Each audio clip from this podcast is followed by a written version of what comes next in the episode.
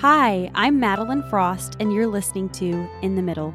This podcast is where I share bits of my heart and writing. I'm sharing from the inside of my story while I'm still in the middle of my messes and mistakes, in the middle of being a wife and mother, in the middle of figuring out how to be both creative and ambitious, and the present mom I desire to be. I'm seeking out beauty and truth, and I hope that my weekly writing invites you along with me. If you ever come to my house, please wear socks.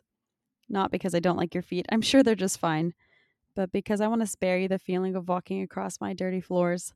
I wish my floors were clean, I really do. But that would take a thorough sweeping and mopping three times a day.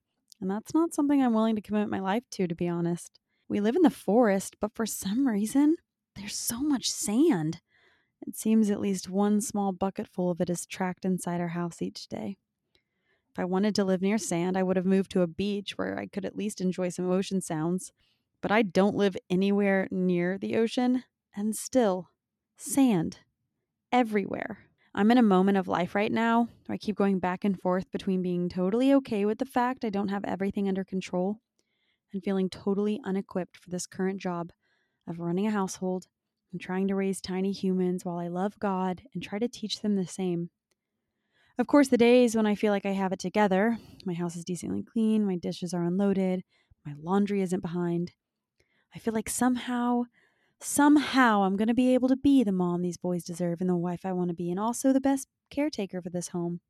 And on the days when laundry's behind, which is nearly every day, and there are dishes to be done because I haven't unloaded, and my bathroom sink could really be wiped out, I despair a bit.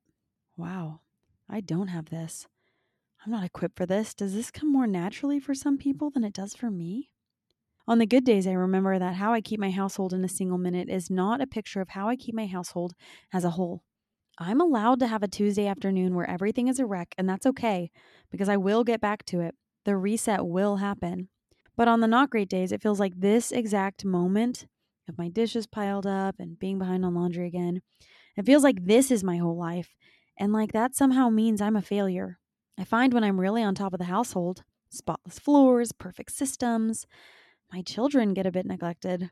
But if I spend all my time with my children and don't take the appropriate amount of care for our important household chores, then we all suffer. Because who wants to have to wash a fork every time you need one?